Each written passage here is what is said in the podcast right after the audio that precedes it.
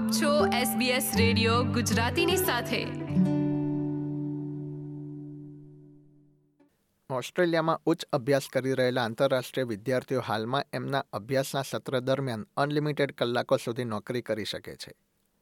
Australian સરકારે આ છૂટ કોવિડ નાઇન્ટીન મહામારી દરમિયાન અમલમાં મૂકી હતી.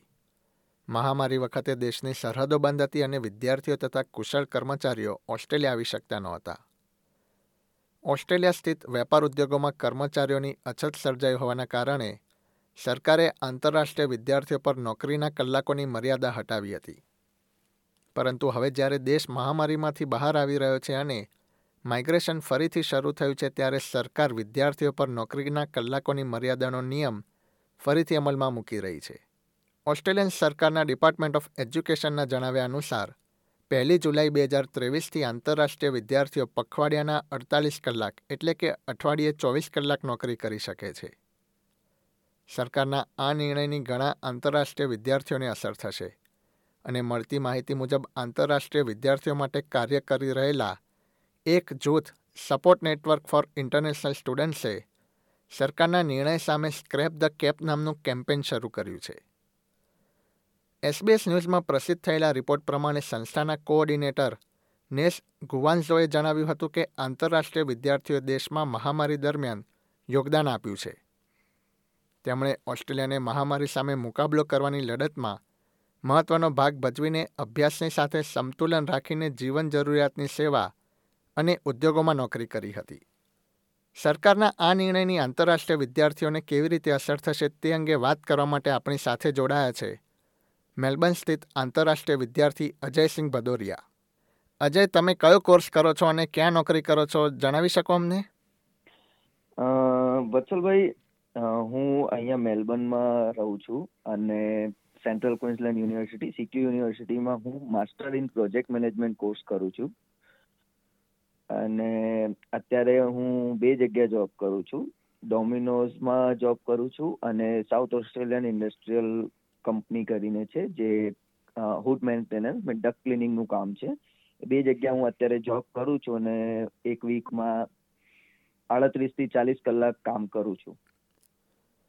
અજય હાલમાં સ્ટુડન્ટ વિઝા પર જે લોકો ઓસ્ટ્રેલિયામાં રહે છે એ લોકો અનલિમિટેડ કલાક નોકરી કરી શકે છે. એમની ઉપર નોકરી કરવાની કોઈ કલાકની મર્યાદા લાગુ નથી? તો હા હું અત્યારે full time as a international student કામ કરું છું. અને કામની સાથે સાથે હું વર્ક લાઈફ બેલેન્સ મેનેજ કરું છું. હું મારી સ્ટડી પણ પ્રોપર મેનેજ કરી શકું છું. અને આના પછી જેમ જોવા જઈએ, એમ આના લીધે મેં મીન્સ અત્યારે જે ગવર્મેન્ટે અનલિમિટેડ વર્કિંગ અવર્સ મૂક્યા છે ઇન્ટરનેશનલ સ્ટુડન્ટ પર, એ બહુ હેલ્પફુલ છે. જેના લીધે અમે લોકો અમારું living expense as as well as અમે લોકો અમારી ફીસ પણ કાઢી લઈએ છીએ. અને હું મેનેજ ઇઝીલી કરી લઉં છું, જેના લીધે મેં મારે અત્યારે સેકન્ડ ટર્મ ચાલે છે. ફર્સ્ટ ટર્મમાં હું ડિસ્ટ્રિક્શન તરીકે પાસ થયો છું. એટલે આવી રીતે એ ઇઝી થઈ જાય છે, જ્યારે અનલિમિટેડ વર્કિંગ અવર્સ હોય અમારી પાસે તો. તો મેનેજેબલ છે એમ, અને સ્ટડીમાં પણ ફોકસ રહે છે એવું નથી. મારી સ્ટડી સાથે હું વર્ક લાઈફ બેલેન્સને પ્રોપર મેનેજ રાખું છું.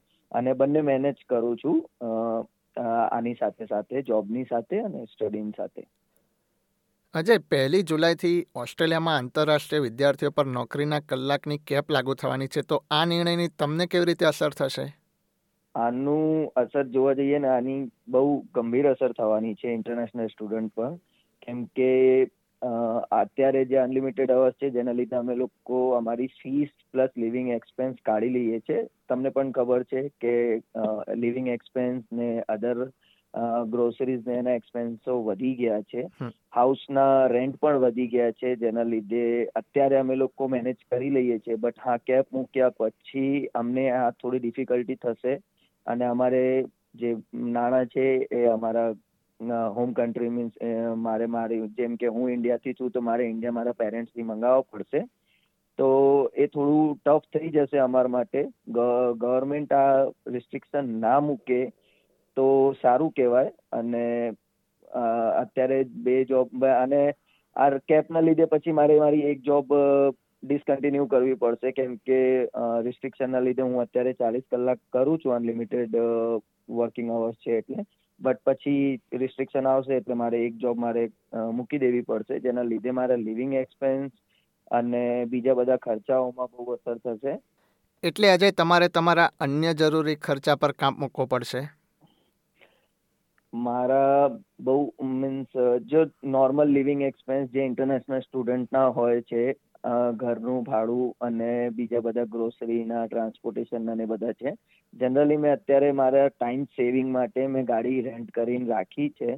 બટ આ કેપ એક વખત મુકાઈ જશે, એના પછી મારે આ ગાડી પાછી આપી દેવી પડશે, કેમ કે આ ગાડીની રેન્ટ મને નહીં પોસાય. જનરલી અને એના પછી મારે પબ્લિક ટ્રાન્સપોર્ટ યુઝ કરવું પડશે. ઘણી બધી વાર આપણું પબ્લિક ટ્રાન્સપોર્ટ બંધ હોવાના લીધે મારે મારી જોબ પર પહોંચતા બેથી ત્રણ કલાક પણ થઈ જાય છે. કેમ કે જે એમની સબસ્ટિટ્યુટ બસો હોય છે, એ વાયા વાયા જતી હોય અને મલ્ટિપલ ટ્રાફિકના લીધે, જેના લીધે પ્રોબ્લેમ તો ક્રિએટ થાય છે.